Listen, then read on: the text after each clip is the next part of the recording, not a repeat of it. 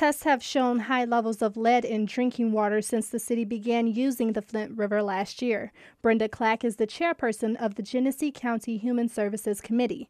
She says the effects of lead exposure are irreversible. We've got to do something in terms of uh, uh, correcting that problem now. Now meant yesterday to me because the end result may be one we don't want to deal with. Clack says lead exposure can result in brain damage, behavioral problems, and stunted growth in children.